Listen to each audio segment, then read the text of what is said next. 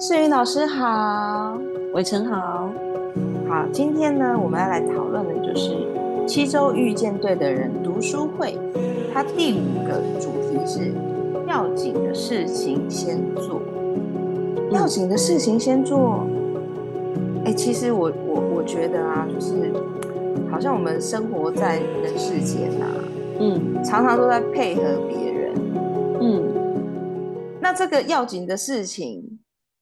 自己的属于自己的要紧的事情，好像没什么时间跟空间去思考。哎，那世云老师能不能来跟我们说说，就是要紧的事情先做是什么样？就是我们我们应该要怎么样的方向去努力，或者是开始？好，其实要紧的事情先做，我觉得是你开始把你的重心拉回到你自己的身上，在进入关系之前或。进入关系之后，其实都是进入关系之前的话，其实是你自己对你的人生的蓝图是什么样子，你想要做什么样的追求或怎么样的学习。那进入关系之后呢，你如何在同时保有关系的状况下，还是可以去做你心中想做的事？我这边举一个例子好了，我记得我那时候遇到我先生的时候，大概是我觉得我人生里面算是我的女女神时刻这样。就是那时候是一个二十五岁的女孩，又是个小资女，然后呃，平常就是除了上下班时间，我自己就会去听演讲啊，然后看剧啊，然后去找朋友玩，就是我把我自己的事情，把我自己的时间都安排的很充实跟很开心，听起来。就是一个那个文艺美少女的那种生活 style。呃，是我我的研究所同学看到我那时候照片，我说天哪，是你那时候也太仙了吧！我就想说，嗯，我也不知道仙不仙呐，我就是觉得那时候我的那时候的我就活得很开心，就对了。垂涎欲滴的，让人垂涎欲滴是吗？我不知道，反正就是至少就是你会知道，嗯、呃。哦，脸上有光吧？我觉得就是看到时候照片，真的是觉得自己脸上是有光泽的。然后哦，我脸上那当时也很有光啊，出现油光的。嗯，现在就是我慢慢把油光擦掉，让你自己内在那个仙气之光就是展现出来。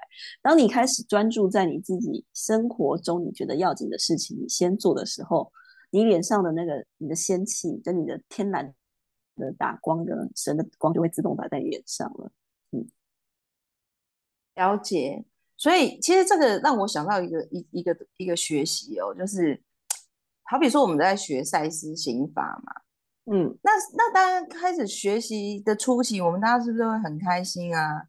会想要分享给身边的朋友啊？可是其实常常得到的反应都是什么鬼？你干嘛要逼我这样？我不想要了解啊！世芸老师刚刚的这个女神的高光时刻啊，对。就是他自己就会去吸引到，就是呃欣赏你的人嘛。那我就想到，就是对于赛事心法的学习，嗯，就是刚开始在学习的时候，我们时常都会很兴奋啊，很开心啊，哇，这东西受赞的啦，我要跟周遭的亲朋好友分享。嗯，可是我们其实常常遇到的情况，可能是这什么鬼啊，什么赛事啊，你为什么要逼我听这个？我没兴趣啊。